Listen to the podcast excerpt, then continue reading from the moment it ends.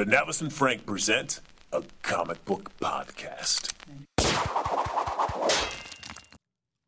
Hey, everybody, welcome to the Novice and Frank. Hi, everybody. I'm the novice, and that's Frank. And uh, we are going to spend the next uh, this episode talking about comics. Who's excited? I am. But first, we have to do our very traditional improvised theme song for the Novice and Frank podcast. Let's get started. Amanda, you kick it off this time. Okay. Run dun cha,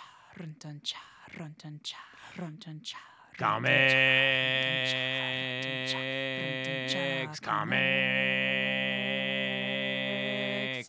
with the novice and Frank. Man, that seems that- That's kind of a tasty right. lick. Yeah, that was all right. Yeah, Yeah, not too bad. Was it really hard for you not to clap this time? I, No, saw, I- I saw you clench your fists. So please, I had to restrain myself. Yes, that's you it. You don't want to blow out Veronica's ears. I do not want to do that. Yes, Mm-hmm. it's the first time Veronica's with us, and I do not want to, you know, like make we a bad wanted to come impression. back. Yeah, Yes, sure. Absolutely. Uh, hi, everybody. The Novice and Frank here. As always, we're recording here at the Nerdist Podcast booth, right next to Meltdown Comics here in Los Angeles, California. Beautiful and glamorous sunset strip. Yeah, look at that. And today we are talking about Batman. yes. Uh, well, thanks to Amanda's brother. Mm-hmm. Austin. Yes. Hi, Austin. Hi, Austin. He listens. He's a subscriber. Well, look at that. Oh, One, uh, boy. the- we have. I, I think we're up to ten. Yeah, something like that. You guys, please subscribe. uh, uh, Austin uh, suggested to Amanda that uh, why not read Knightfall, Mm-hmm. the uh, the classic '90s Batman uh, epic Mm-hmm. that uh, dealt with the the the, the uh, the fall and rise of the Dark Knight. Yes, and Yeah. the creation of Bane. We get a good Bane origin story. Yes, Mm-hmm. uh, for those of you that may only know Bane from the the Christopher Nolan films, I was born in the dark. yes, My Bane. Tom Hardy, were you here? Yeah. yeah. Yeah, please subscribe, Tom. Thank Huge huge you. fan, huge fan. Huge fan. Yes. So uh, thanks to Austin, we will be talking about uh, the volume one, or you know, most volume one. It is a long volume. It is really long. Yes, it it went on uh, for the whole story arc went on for years, and I re- I, I, remember, I remember knowing it was a long epic. Uh, Mm-hmm. We're talking about Batman falling and rising, uh, but then seeing it collected and realized, okay, it's three it's three trade paperbacks, Mm-hmm. so not too bad. Then realizing like each trade paperback is almost like 800 pages each. See, this is the danger of, of reading digitally, right? Because when you pick up a trade paperback, you know how thick it is. You know exactly how many issues are in each one. And for me, I just do- I just dove right in. I didn't even bother to see how many, you know, how many pages were in it. And I was like, oh boy, I must be nearing the end soon. Nope. I was like maybe a third of the way through when I had that thought. Yeah, and, and in my head, knowing some of you know the beats of the story, I thought I knew where the trade would end, and the next one, oh, it'll, the trade will just go to this point, and then that's a good leaping on point for volume two. Hmm. Nope, nope, kept on going and going and going. like, wow, man, this story is so much longer than I remember it it being. really is an Energizer Bunny story. Yeah, so I just to kind of set the scene. Uh, certainly, I think uh, if you're talking about DC superheroes, Superman. Uh, he one of the big legendary stories for him was the death of Superman Mm-hmm. uh, that they did, and where Superman was essentially killed. He was fighting Doomsday, which uh, we're seeing now in uh, Rebirth and also in the Superman films. Yeah, so you're seeing. So uh, oof, yeah, yeah, great. we we've done two podcasts on the last two uh, on the last DC film. So let's let's right. let's just move move past commentary on that one. so uh, that, that was a, a well received, huge epic. They really did a, a nice countdown story wise. It was interesting the way they did the panels, uh, multiple panels, and then as as each issue got closer to uh, Superman 75, where the death of Superman happened, the panel count dropped each issue. So it went down from like you know five, yeah, six panels, four to three to two to one. So Oh, it was really cool. So yeah. Huh. so the final battle between he and Doomsday was just a series of splash pages. I didn't know that. That's it- pretty cool. That's uh, I think that's. I I've never I've never read that before. I've never seen that happen before. Oh, I understand. Yeah, it may be interesting at some point to go back and, and, and read that in comparison to this. This I felt like uh, it was so well received for Superman, and it spun off, and uh, they basically did uh, you know, Death of Superman, funeral for a friend, uh, seeing how both his uh, the superhero community and the public at large react to Superman's death, and then you had uh, the return of Superman, uh, but it was four people uh, claiming to be the real Superman and trying to figure out which of any of those four were the genuine article. So it really led into this long, huge story arc. And I felt like this Batman with Knightfall was a response like this was so successful for Superman. We should, I mean, Batman is, you know, right there, uh, Superman is another one of our premier characters. We need to have some kind of great epic for Batman. And I feel like this was just like, all right, this is Batman's turn to get his, his time in the sun, have this really big, huge epic, and we can kind of, you know, b- break down his character and then build him back up again. Show him why, show him why it is so, show everybody, remind everybody why it's so essential to have Bruce Wayne be Batman. Oh, that's right. That's a good point. When how much time elapsed between that Death of Superman run and this run starting? Because this is eighty. What is it? Which one? What was this? Oh, oof. Let me find out. Oh my goodness. Uh, late. It's late because I think Death Superman happened in the early, like, oof, or like 91. Because it's interesting for this that you see uh, Batman. He's still wearing the black armband with the S on it to uh, signify uh, remembering Superman's passing. Vengeance of Bane was ninety three. All right. So yeah. So Superman happened. I think it happened ninety. I want to say ninety-two. It's not as long ago as I would have thought. Really, Uh, yeah, I don't know why. I thought the Death of Superman was way was like in the seventies. back in the olden days Back of comics. in the olden days of comics. That's right. yeah. Okay. So not a whole lot of time between. Yeah. So I guess it would have been yeah an immediate call and response then. Yeah. Uh, and so I guess for this, I mean, if you're going to do something like this, much like Doomsday introduced this new character into the Superman mythos of, you know, of this incredible rampaging monster that seemed to be indestructible and unstoppable to go up against Superman. I, I, feel like I guess the the, the Batman fa- franchise felt like well we need a new villain that's going to come out that's going to prove to be unstoppable to, to Batman. Right. And why he's unstoppable and his motivation for all of that. Now, having seen like as you did your uh, your fantastic Tom Hardy Oh, thank impression, you so yes, much. your, your Bane impression there. Uh, so you, I, I assume your entry point for Bane is from the Christopher Nolan film. Well, my entry point for Bane is from the classic film uh, Batman Forever. Oh God, that's true. I think it's Batman Yes. Forever, right? That has, is it Batman Forever or Batman and Robin? that has uh, Bane and Ba- also Batman Forever. U- Uma Thurman playing No, a, oh. a really. It might have been Batman and Robin. Batman and Robin, Because that's is, when yep. they really have their conflict Yes, in their little nipple suits. yes, uh, because uh, because Poison Ivy's in there as well. yeah, but it's Uma Thurman playing a fabulous and Poison Arnold Ivy. Schwarzenegger. So, Mhm, and then yeah. we've got um, Clueless. Uh, Alicia Silverstone. Silverstone, yes, playing Batgirl. So yes, yes, so and you're Chris right. O'Donnell, who I had a huge crush on, playing Really? Robin. Mhm. Oh, look at that. Yeah, bringing it all back around. so that okay, so that was your first introduction to yeah, Bane. that that was my first introduction to Bane. Where at the end, he's like his little cords come loose and he shrivels into this sad, thin "Arr," guy. He's Well, like uh, leaking everywhere. Certainly, I mean, I guess if you take somewhere between the Tom Hardy version and this Batman and Robin version is Uh-huh. kind of the the comic book version of Bane because I feel like the the Tom Hardy version you don't have the the injection of venom Mm. like like it does in, in Batman and Robin. So you see him going from like a uh, even though in the comic books he's a really s- yeah really sculpted and athletic man Mm-hmm. before he gets the venom injected to him. But at least that you see the venom injected and it kind of transforms into that hulking beast. But Mm-hmm. he's pretty much just a hulking beast. Yeah. And we see Tom Hardy's character embraces more like just like the craftiness, the violence, but also just the craftiness and and uh, mental skill and dexterity Mm. of Bane as well that we have in this. So, so you, okay, so those are your two introductions Those, to Bane. those were my. That's where that's where I'm coming from. yeah. so now reading Bane's origin, uh, kind of did you feel like, ooh, this is a little I bit, loved it. yeah, I did actually. Yeah, I really loved it. I thought it's. I mean, it started off really interesting anyway with the idea of it's the sins of the father, right? It's like, well, if you have a boy, he's going to pay the life sentence of his dad, and then he does. So he's born in a prison and he lives in a prison. that seems know? like such a messed up sense of uh, system of justice. It is, it is, but it's but it's interesting and it's a great already. It's kind of a cool origin story. Like what kind of a you know what kind of a worldview do you have when you're a raised in a prison, but b for something you didn't do, uh, some no somebody you never met did. Yes. You know, you're you're just placed there, and then he has, lo- loses his mom at what twelve, because she literally just dies of grief. Yeah. Like she just can't continue anymore, and it's so it's kind of one of those things that even without all the extra stuff on top of him, that's that's a hell of an origin. Well, to think that even as as his mother dies, then the warden just says, "Guess what? You're not going to be." Yeah, and he's such a dick about it. yeah, yeah. You, you're going to go into Gen Pop with everybody else. yeah, Like, what? It's like you're not special, twelve year old. Take your teddy bear and go. yeah. Well, like he had his teddy bear with him. Held on to that for dear life. Mm-hmm. He did, yeah.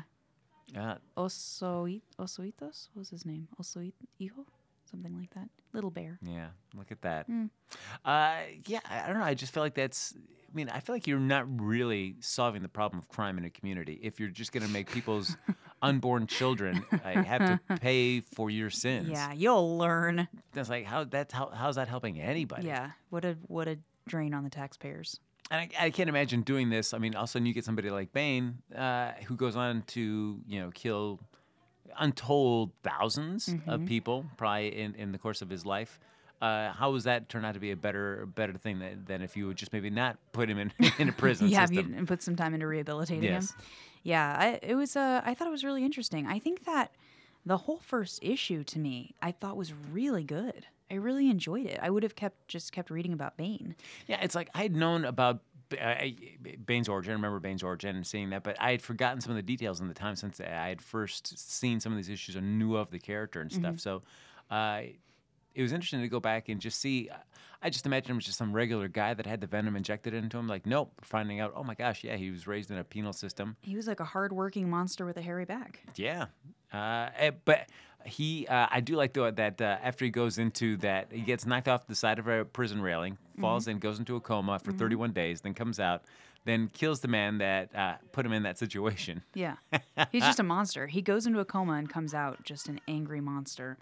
Um, but I liked the, I don't know. I love the, I like the passage of time for him.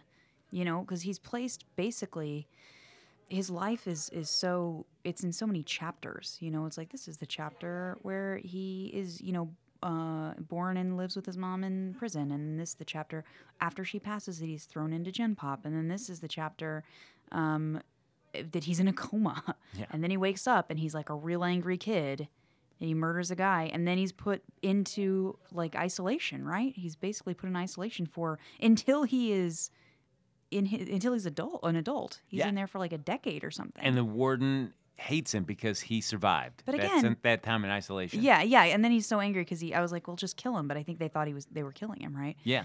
But even that idea of, you know, he every night the sea comes in and he has to like tread water all night to live. And then he learns to embrace that because it's like, oh, okay, well, that helps him count the passage of time because there's no sun in there, I suppose.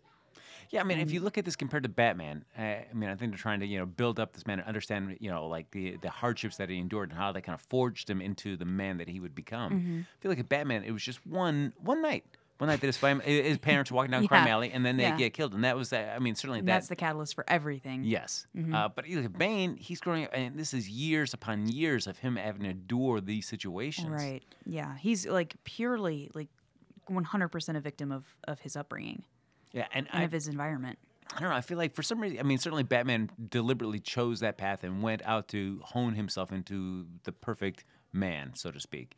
Uh, but I don't know. There's something about uh, being forced into that situation and enduring those uh, horrible situations that I, I don't know. I don't know. Uh, makes it seem like oh, maybe you are a uh, a better person for having survived something you uh, you were that was forced upon you as opposed to something you chose. I don't know which ways.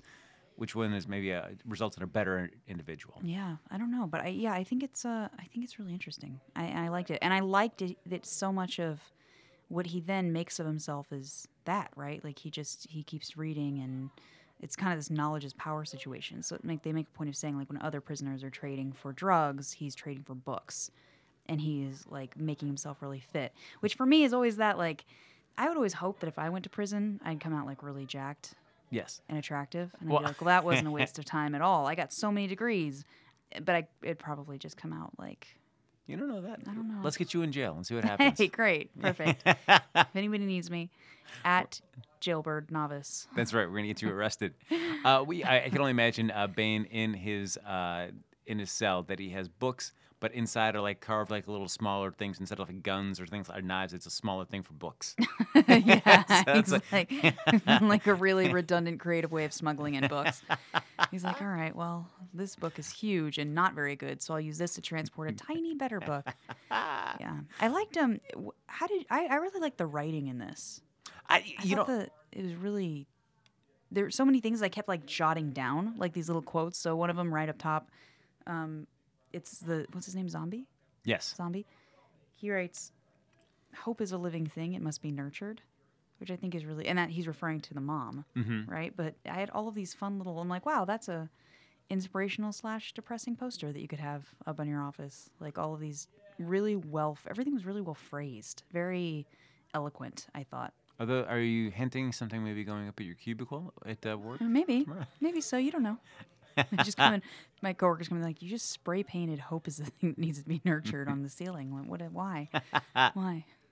Well, because I, I think when you go back and you read uh, an older series, you think like, all right, well, the writing's gonna be a little clunkier. It's not gonna be as refined. You know, it's like you become used to stylistic ticks of uh, modern day authors, and you and feel like that's like, all right, it's just it's more natural. So you always assume that it's gonna be a little.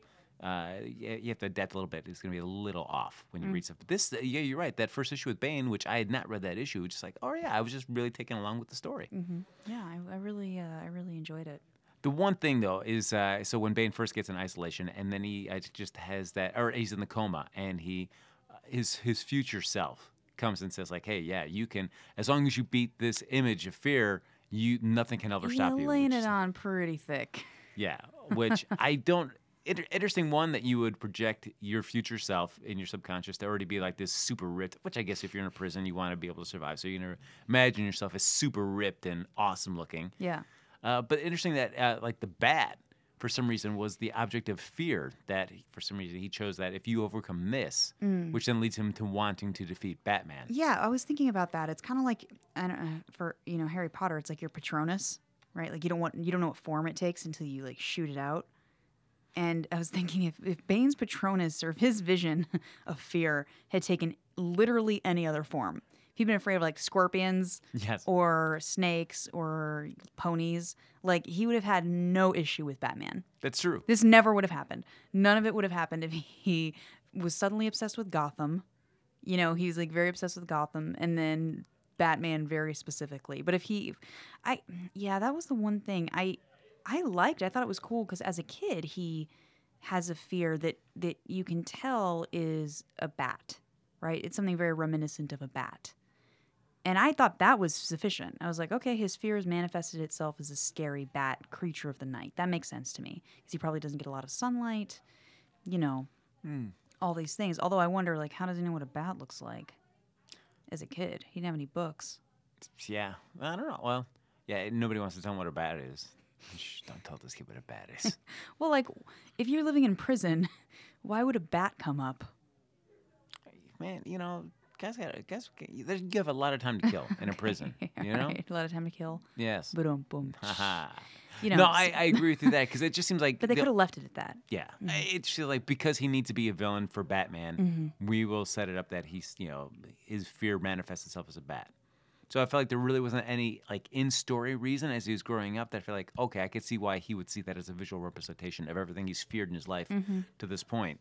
Uh, but it just seemed like no no we'll just make it a bat so that's why he wants to get Batman. Yeah, I just, I but I liked, I liked all the, I liked the backstory though. I like all of that. I like seeing it because he was basically a perfect, super. You know, he was in um, very smart and amazing shape, and then he took the venom and he was like that much more. Yeah. You know, and I thought that was really cool. It wasn't that he that was the difference between like this and well, one of the many, like Batman and Robin. They just took like some skinny ass little prisoner and injected him with venom and then he became crazy. You know?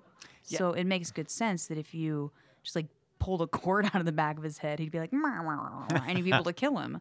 You know, but this guy is threatening without it. He's already dangerous and he's already, you know, commanded the respect of all the other prisoners. Which makes me think like at the time when they were actually developing Batman and Robin, and they said like, hey, you know, Bane's a popular character in the films. We should put him in, or a popular character in the comics. We should put him in the film. Mm-hmm. Why they would choose to do such a dumbed down version of a character that has a lot of potential? Mm-hmm. It's like, no, let's not have him be really smart and uh, and athletic before he even has the venom. Let's just make him a big, uh, scrawny little dopey prisoner, and then make him All into he some says guy like. is Bane. yeah, like why? Why would you says. choose like the worst way to kind of bring that character to life on the screen? yeah. Yes, I do uh, professional Bane impressions. So if you if you ever need an impression of Ready any for hire? Bane, yeah, for hire, yeah, just Seriously, hey, just do those two those two phrases though. I go Bane and I was born in the dark. That's the only two that I do. So if you need those, just call me. Voice doubling. All right, uh, I'm gonna have you do uh, my voicemail message after we get done recording here. Perfect. Yeah, and just basically only using those two lines. Yeah, I was born in the dark. Frank Moran. That's it. Beep. That's the whole thing. That actually, I'm almost tempted to change that. that's how I that's how I make extra money on the side. Uh, but what I do like is so, as you're saying, like Bane wins over the general populace of the prison for you know be, surviving all that I- isolation, you know, forging himself into that incredible human being, and then when he gets a venom.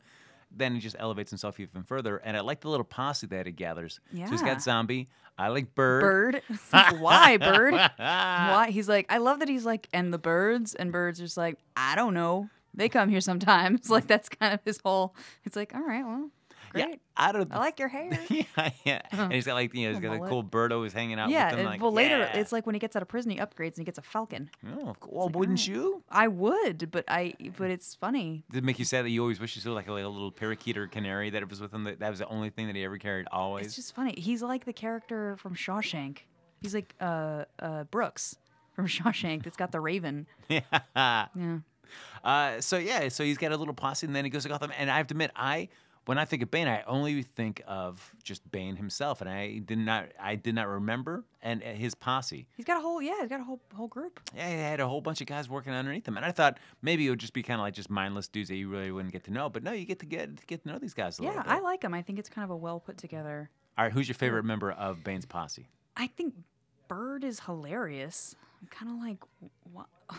it's just so funny. And he likes birds ro- come to me. mm, they attack people. It's whatever. Like if I need need a little song, call me. I'm Bird. Like I don't know what it. Like why he's just like always carrying seed in his pocket or like what the deal is. Find it. Um, so I thought that was kind of funny, and I like Zombie. In the, I I think Zombie's interesting from the get go. Because kind of he feels, you don't really know why, but he automatically feels protective over this mom and her baby, and then he feels guilty. It struck me as a little weird that he says he's like, well, I, f- I feel I felt guilty that once he went into Gen Pop, I couldn't keep an eye on him, Mm-hmm. and I'm like, were you protecting him before that, or, or were you just hanging out with your mop? Okay. Well, I mean, I guess like you see somebody that's an innocent Yeah. uh, made to pay for somebody else's crime, and then the- you know the mother of that child. I guess you can't help but feel like if there's something still decent within a person like that, that you feel that. But for it, to have him have that that sense of compassion and protection, protectiveness towards Bane, uh, It's interesting. but only really towards Bane, right, Uh, only that. Yeah, It's an interesting trait in a villain. He's kind of like a chemist who looks like he's dying, who has an like an affinity and a not an affinity, but uh, this a sense of duty and feeling protective towards this kid who ends up becoming, you know, this mastermind. I it, it's he's interesting. He's an interesting character. That's he's a character that I feel like I still don't know a whole lot about, but those very specific traits, I would watch something just on him. Yeah, so we find out that Bane, of course, he Bird is from Gotham City, uh, and talks about Batman. It's the best place in the world. I guess Batman runs it. What? And it's like Bane goes. What? Did you say bat? Mm. Yeah. Uh, tell me more about this Gotham. Yeah. Yes. Yeah. Uh, so yeah, Bane says, "All right, if I, you know, Batman, he's in Gotham City. I'm gonna have to go to Gotham and figure out what the deal is." Mm-hmm. But I like wh- what's cool is that Bane doesn't just go and take Batman head on. He's smart. He's strategy. He's been reading about strategy. I'm Mm-hmm. sure he's been reading maybe a variety of different philosophers, uh, tacticians. Yeah. Instead of sleeping, he meditates for four hours a night. Just Yeah. instead of sleeping. What? Uh, so he he basically just kind of uh, surveils Batman Mm-hmm. and try to and tries to figure out what makes Batman tick. And I thought that was a really cool approach instead Yeah. of head, going at him right head on. Yeah. And his conclusion is that Batham, Bat, Batham, that Batman is Gotham. So the more he knows about Gotham, the more he feels he knows Batman and knows how to take him on. Yeah, and he realizes that uh, Batman will uh, he won't kill somebody. He Mm-hmm. Yeah. will go out of his way to protect and save somebody rather than kill someone else. Right, which is so funny because it's like he learns that right off the bat, and the second, no pun intended, and uh, the second that the authorities come to see a scene that his goon, that the the when the attack with the mob, the mob boss, no nose, what's his name, no nose, yeah. so and so, they walk in and they're like, ah, Batman must have done this. I guess he's gone crazy, and it's like you've been working with Batman for years, and you don't realize his mo is he doesn't kill people. like this guy comes into Gotham and mm. watches it for like a week and he's like, well, all right, so Batman doesn't kill anybody. That's his thing. Cool. And the cops come in, they see all the bodies across the floor, like, well, I guess Batman's gone crazy. Yeah, I know It's that's like, always. you guys are the worst police officers ever. And speaking of police officers, if do you watch Gotham at all? I don't. I don't. No, no, it's you, you're not missing anything. Ooh, Uh, burn. Burn from Frank. Yeah, that was a pretty sick one, huh? You're not missing anything. Sick burn. Take that, you guys. You know, what's funny is I had it on my queue for a long time, and then I kept hearing that same thing from a lot of people, and I was like, well, I guess that I won't watch it then. no. Uh, what you should do instead is read Gotham Central. Okay, That is everything the Gotham TV show should be. it's about a high school because it sounds like it. It is. Uh, it's all about the Gotham City Police Department. That it happens present day with Batman in it. So it's like, how does a police department act uh, when you have to deal when you're working in a city where Batman exists as well as all the villains that he fights? Lots of paperwork. lots of paperwork, but it's also you see like, but everything it's it's basically like Hill Street Blues, but set within Gotham City. Cool. That's and cool. so Batman uh, pops up like maybe like in a panel or two occasionally, but you're seeing it all from the cop's perspective. They all have lives. They're really just they're wonderful characters created here. Uh, and you get to see what it's like. They were resentful of Batman because they're police officers. They have a sense of pride. We should be able to take these down. And they feel reaching out to Batman is uh, they're not. Sometimes they have to do that, but they're not proud of it. They don't want to do that. They kind of resent that they have to reach out to Batman at some points. yeah. Which I think that is that's uh, that's really cool that you find out these people. No, no, we're not like all you know, bumbling cops. You know, we're actually competent, and you know we don't like to feel like that we can't do our full job entirely. That we have to at some points rely on you. Yeah. So no, it's real. It's a really great series. That's interesting. All right. Cannot highly recommend it. That was a good pitch. Yes. Yeah, I liked it. Well, thank you very much. yeah, you're welcome. Yeah. No problem. Uh, but one character's in there, and that and why reason I brought up the Gotham is Harvey Bullock, and uh, so we and it's he's gone through a lot of kind of vari- variations or kind of you know tweaks in his character and personality throughout the years that he's been part of the comic books. There, uh, here, like, yeah, I guess you go back to more of the earlier stages of Harvey, Harvey Bullock, where he's just like just a gross, just a gross dude. Where you see him when he's in the Commissioner Gordon's office and he's just jamming Eating pizza in his face. I know. I was like, who is this guy? Like they made such a, a point of showing him like shoving all that pizza into his face. I was like, this guy's got to be like an actual character that I should know Just or so will know gross. more. But yeah, he's like really slovenly. Yeah, and interesting to see they made that they got so much more out of that character. You know, when they just kind of moved away from like they, we're just gonna have him be just a gross dude who just likes to eat grease food, greasy food, and just be a like be a pig. Ew. Yeah, and they kind of just really got more in depth into his character. But it's it's interesting to go back to kind of towards the beginning of his character introduction into the series. like, whew, man, I don't know about this guy. Like, this guy is just that one villain from Cap from Captain Planet. It's like all he does is just shove. It's like every time they show him, he's like shoving food in his mouth it's all oh yeah, and well, littering. littering man. Littering, am I right? That's right. Yeah, guys, we're stopping talking about comics, guys. Just- this one we're don't gonna talk litter. about littering. Just don't litter. yeah. Uh, but, and we find out what ba- Bane's plan is, is that he knows Arkham Asylum exists there in Gotham, and that's the worst of the worst. Which I thought was really smart. Like Yeah. a really cool way of tying everything in. Our house in there, so he wants to do a big jailbreak. He steals all these weapons as well as all these kind of missiles and stuff, and he, his plan is he's going to break open the, uh, the walls of Arkham, let the bad guys loose, and kind of wear Batman down. That whole sequence is pretty crazy. You're like, what's going on? Like the fight sequences in this, I'm like, what? There's not a whole lot of dialogue, No, which is fine because they're fight sequences, but they're pretty long. And I'm like, wait, what? what happened? How, did he get kicked in the face? Like, I have to go back and look at it again. But I like that they're going through it, and the cops show up, and they're like, what happened to the r- roof? Like, they don't. They have just have no idea, and I think that's how it is with something like that. yeah, You know? And I feel the Bane's idea is that certainly if you're going to get all these bad guys out, they need somebody that's going to kind of galvanize them, kind of you know direct them. And so they think, of course, you got to get the Joker. Hmm. He's, but I always feel like it's in, having the Joker, relying on Joker to make your plans work is always a dicey proposition because Yeah. he's, I mean, he's a literal wild card. Yeah, it's a He- terrible idea. Yeah, he can do anything. I mean, just because he's insane. So you can you can never rely on him to do exactly what you want to do, and you can't imagine that whatever your big plans are, that he's going to just step in line. He's going to want to do something of his own, even if it's like in his best interest. He still want to screw around. He wants to watch the world burn. That's true. Uh, but you just uh, interesting just seeing the Joker just being just you know picking up shotguns, just you know shooting people, just being Yeah. yeah. He's like, ha ha ha ha, pow. It's like all of his dialogue, like, and it's interesting, uh, like Jim Aparo's approach to the Joker, just where you've got the really super elongated jaw. Elongated. His mouth is always open.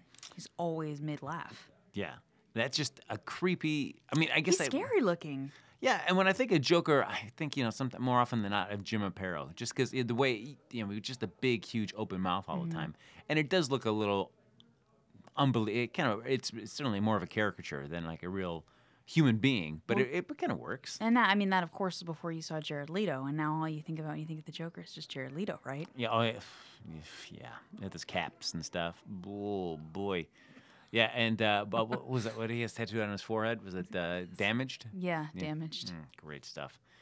Great stuff there, guys. Sorry to bring it back. Yeah. If you want to read a really good Joker story, Uh-huh. then you should read Gotham Central uh, issues 12 through 15. Is that weird though? Because we've done that before, where it's like, okay, so it made sense when we did like the um, the crossover JLA, Mm-hmm. right? But is it weird to just read in, in this one? Do those stand alone? I don't have to read the issues before it. It's always No. weird to me. It's always funny when it's like read thirty two through thirty six. No, I- no, I mean, yeah, it's one of those things like if you've read all the way from the first issue, in terms of you know character moments and things like that, uh, they're kind of enriched because you see some, you know, they pick up on story story points that have been leading up along the way.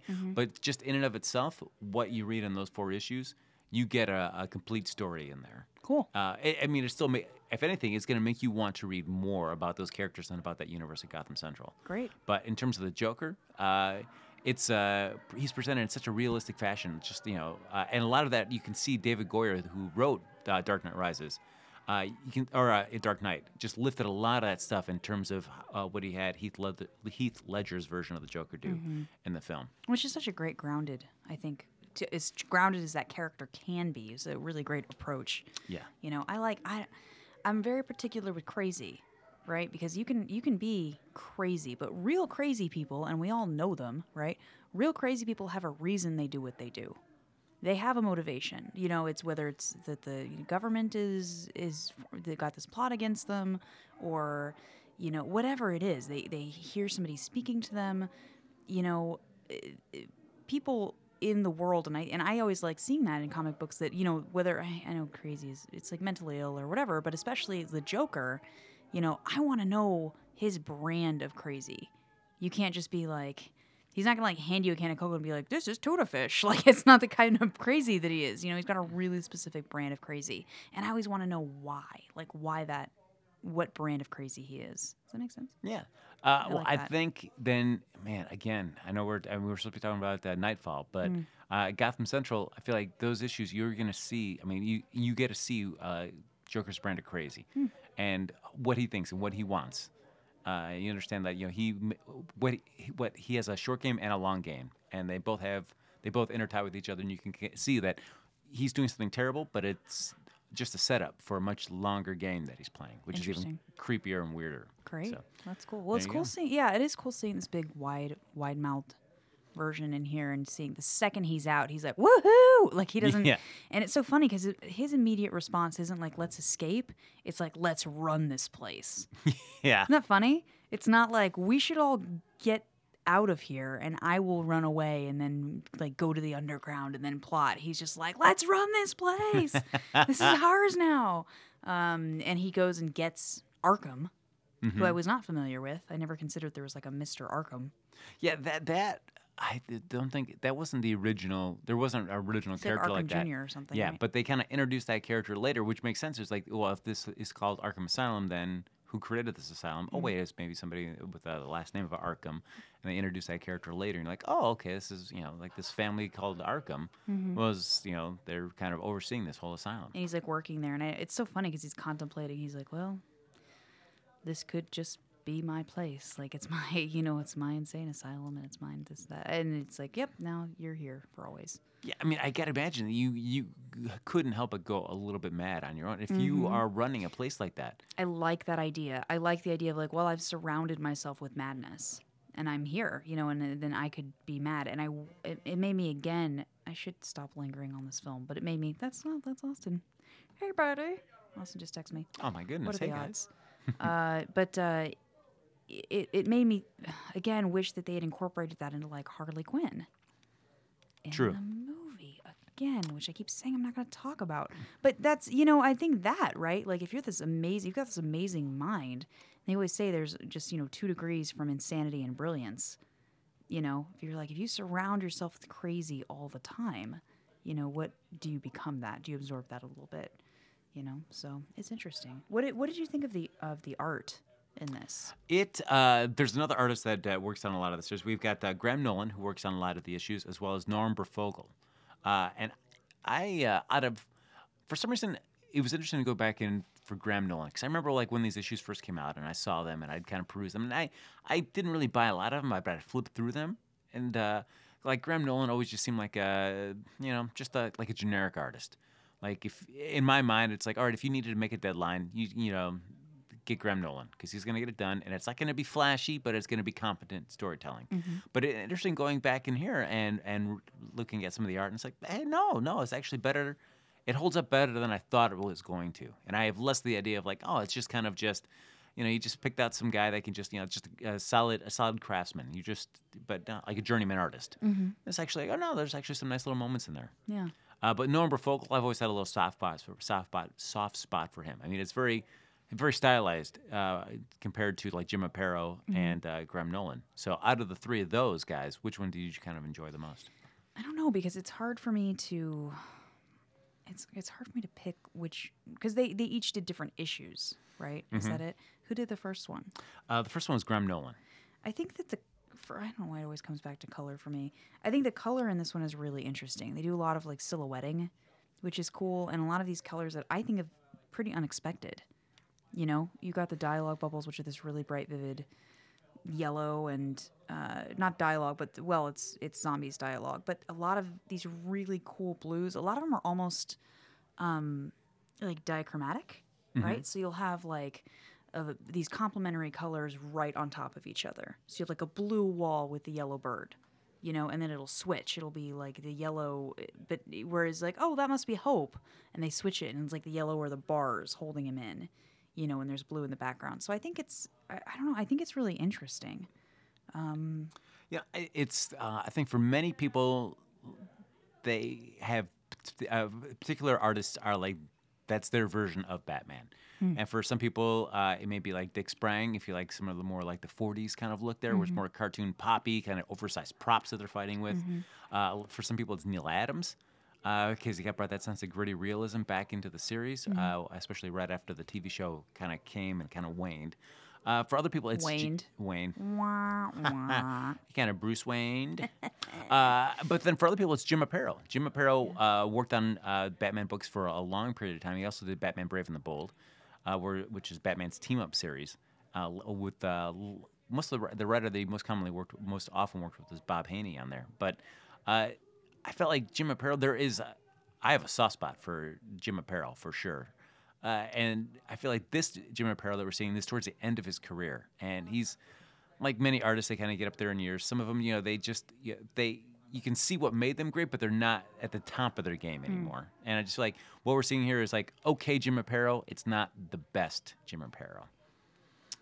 That's funny. Yeah. I uh, I'm I'm looking at now the different issues to kind of compare, and that's that's who like if I were to pick one that I thought you would like, it'd be Jim Aparo. Yeah, the, oh man, I just like uh, there is some just some. I think even like Batman and the Outsiders, which came out in the mid '80s, uh, that he did with Mike W. Barr, and it's Batman basically leaves the Justice League and starts his own little super team.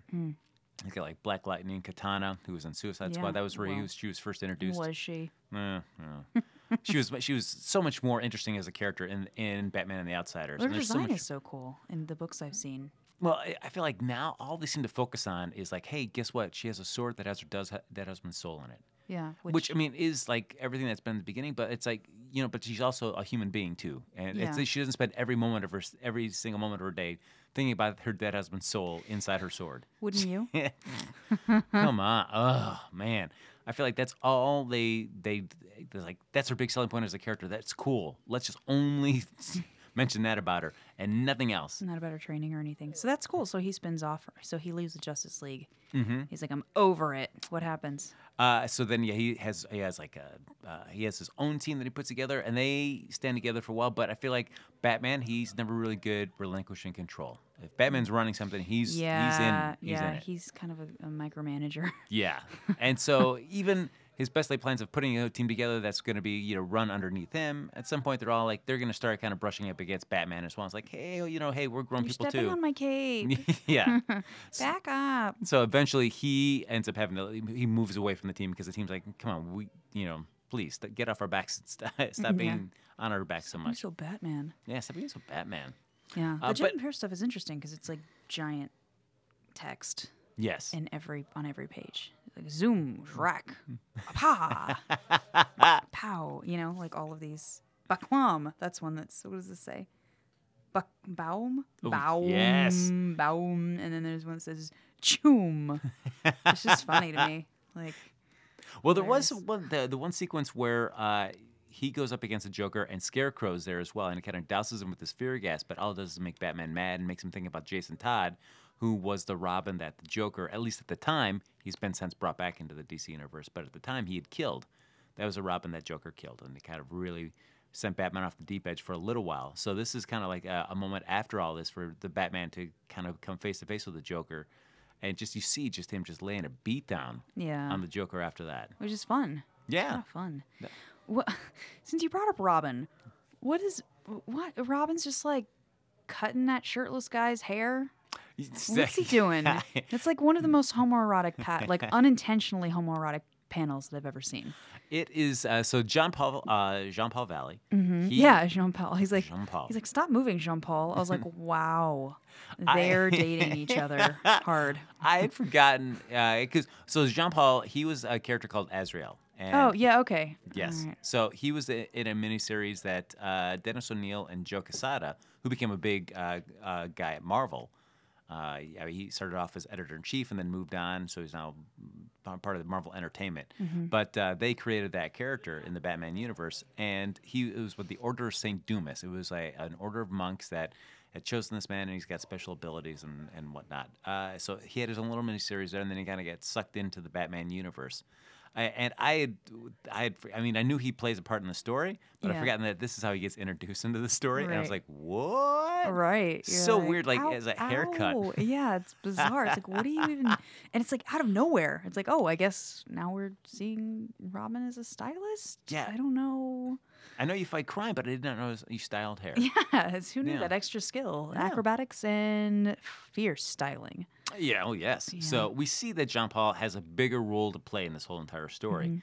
Because we found out Bane's plan is that he wants to set all these criminals loose. They're going to wear Batman down, and then eventually Bane is going to go and break him. Uh, you know, for a man that uh, wants to beat fear, Yeah. uh, I don't know. Do you feel like this is the cowardly way to attack what you think is uh, something you, to overcome your biggest fear, or is it shrewd strategy?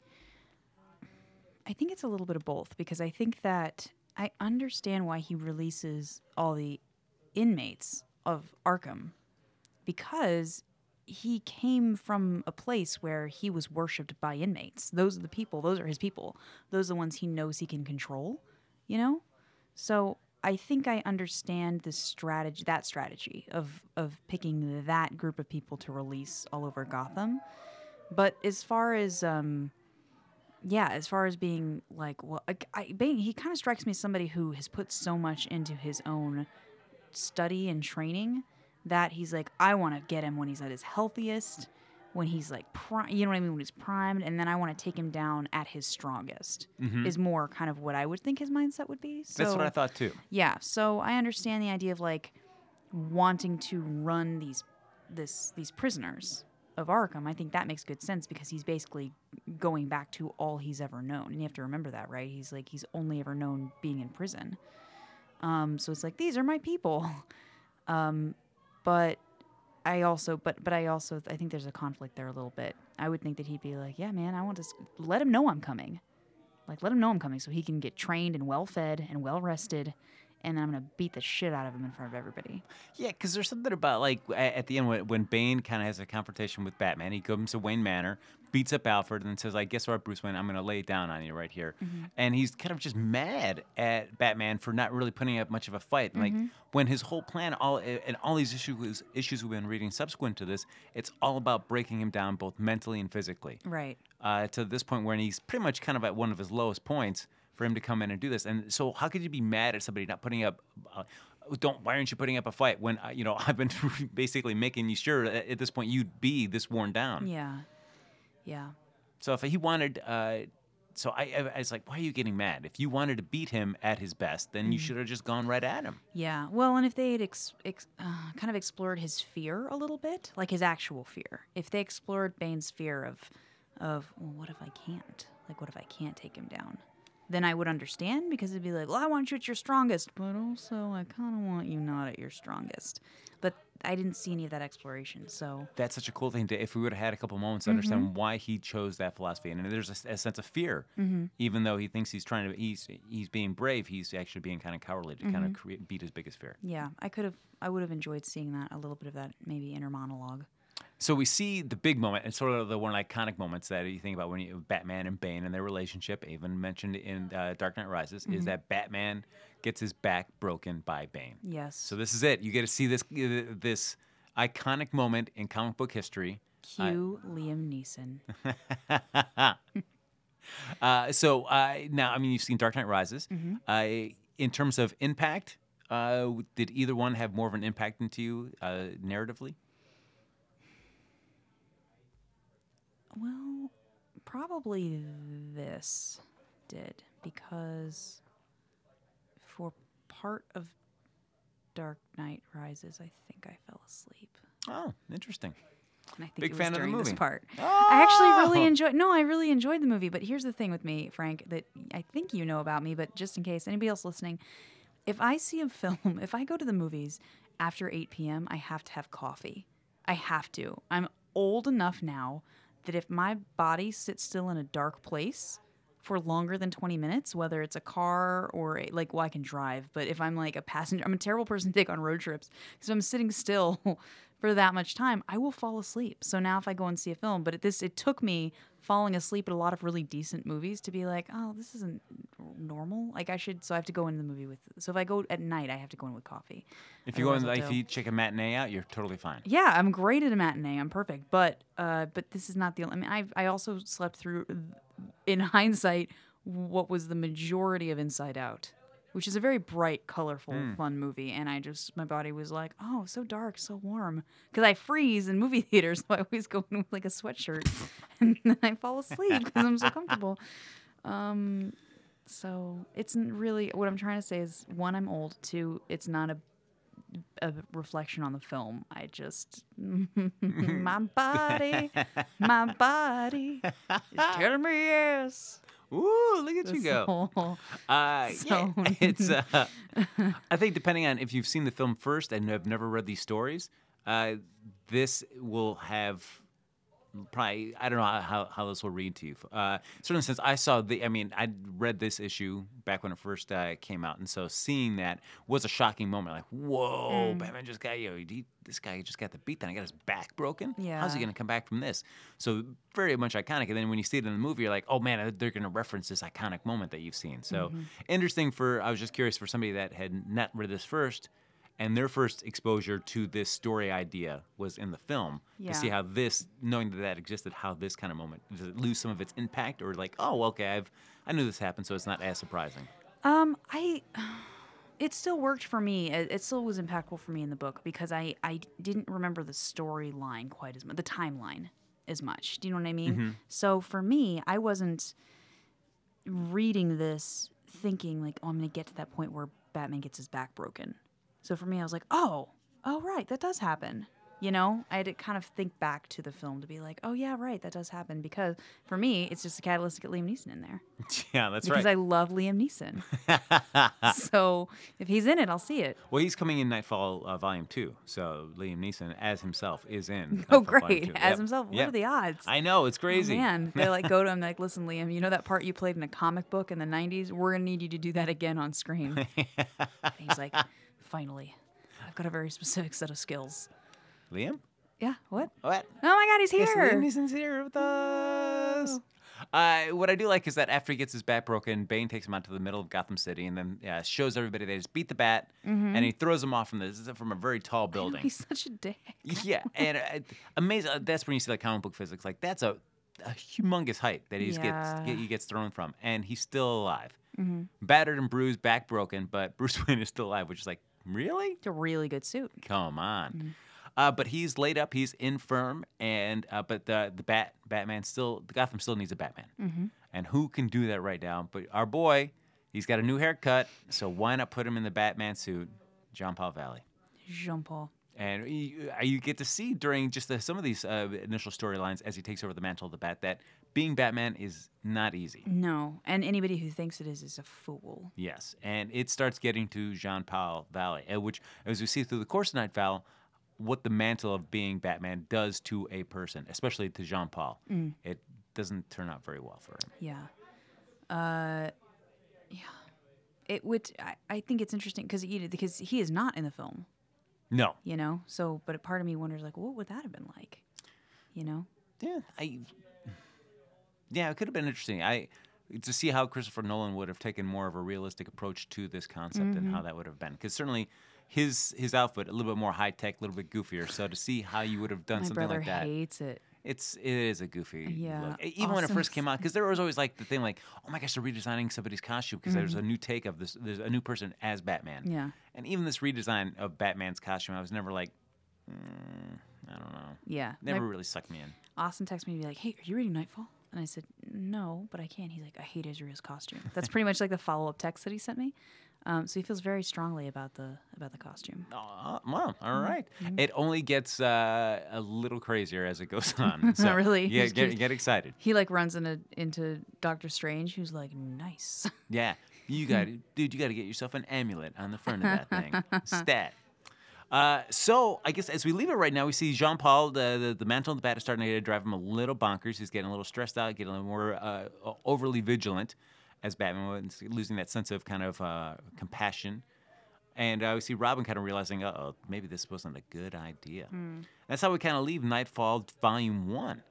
Now, uh, we're kind of coming towards the end of our episode. We are. so, as we're talking about what we're in store for our next episode, do we want to continue our reading of Knightfall and go to Volume 2, or would you rather take a break and do something else? This it was really long, uh, and I that answers it. No, I you know I enjoyed it, and I think that I will continue reading it. But I think that we should discuss something else in our next podcast. Hmm, a little little palate cleanser. How do You you know, feel? I'm I'm totally fine with that. I mean, I guess I kind of like the idea of like I know we both before we do uh, recommendations to each other Mm-hmm. uh, for and then but I felt like we never get a chance to really do either one uh, the full justice. Right. But I kind of like the idea of like, hey, you recommended uh, one for me. Mm-hmm. Uh, we talked about that one in depth, and perhaps like next episode I'll recommend one, and we can talk about that in depth. Great. Did So- you have something in mind? How about a nice little palate cleanser? We'll get away from the superheroes for a little bit.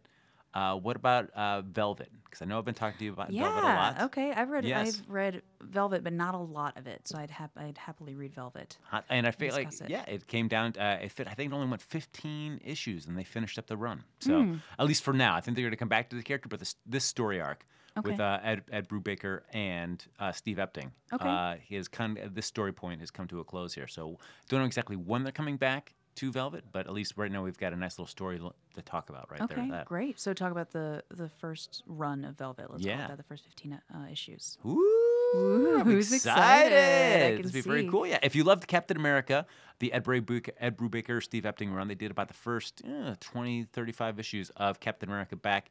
Uh, this is when Captain America got killed uh, during Civil War. Mm. Uh, it led to Bucky becoming Captain America for a little bit. Uh, he brought back Bucky, who was considered one of those characters that was uh, like dead and it mattered, and he was never going to come back. And Ed Brubaker figured out a way to bring him back, and it was fantastic. Uh, he did a lot of great stuff. They went on from that to do Velvet here uh, for Image Comics, and I think it's a really fun series. That's great. Cool. Awesome. So we'll talk about that in the next episode. Let's do it. As always, if you guys, uh, if you have any feedback, anything you'd like us to discuss, any thoughts that uh, we're happy to read them and cite you in the podcast. Uh, unless you don't want to be, unless you don't, just say, "Uh, don't say who this says, but I think you suck. I'll be like, all right, um, somebody says we suck. and it will be sad. I hope you don't think we suck, but uh, if you do, or if you think we're great, or if you just want to recommend something, you can um, hashtag Novice and Frank, um, or you can find us each and and contact us directly on uh, all the social media things. Where can they find you, Frank? You can find me at Happy Go Jackie on the Twitters. That's right. And personally, you can find me at Barnes Writes, Comic Book Musings at Comic Book Novice on both Twitter and Instagram. Yeah. Uh, look at that. How exciting. Come chat with us online. Let's do it. We're friendly people. We're friendly enough. Uh, yeah, enough. I think so. Thanks So- as always to the Nerdist uh, podcast booth for letting us in. Thank uh, uh, uh, Vanessa. Thank. Thank it's you. not. It's not Vanessa. It's Valerie. No. No, wait. Victoria. Victor. No, it's no. not that either. No. It's God. I said at the beginning. it's V Town. Veronica. Veronica. Veronica. I knew it. You know why? Because I asked. Because I said I'm going to call you Valerie, and that's And not I- your name. And I called her Vanessa, and I blew it. Now she's never coming back, Amanda. We've done Oh, it. we've done it. I'm so sorry, Me too. Veronica. We did it. And Ryan, her friend down from Seattle. This is not the way to impress uh, somebody's friend. That's all right. Make like, hey, we do not remember fresh. her name. Yep. Oh, Uh, thank you so much. Thank you so much to Veronica yes. for coming in. when we cut this and edit it, it'll sound like we had this all together. That's right. Thank you guys so much for being here. Thank you for listening. Uh, and let's play ourselves out. After you.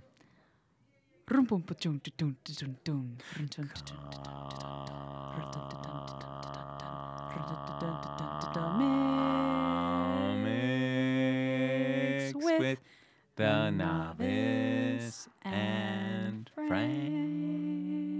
Frank. Bye.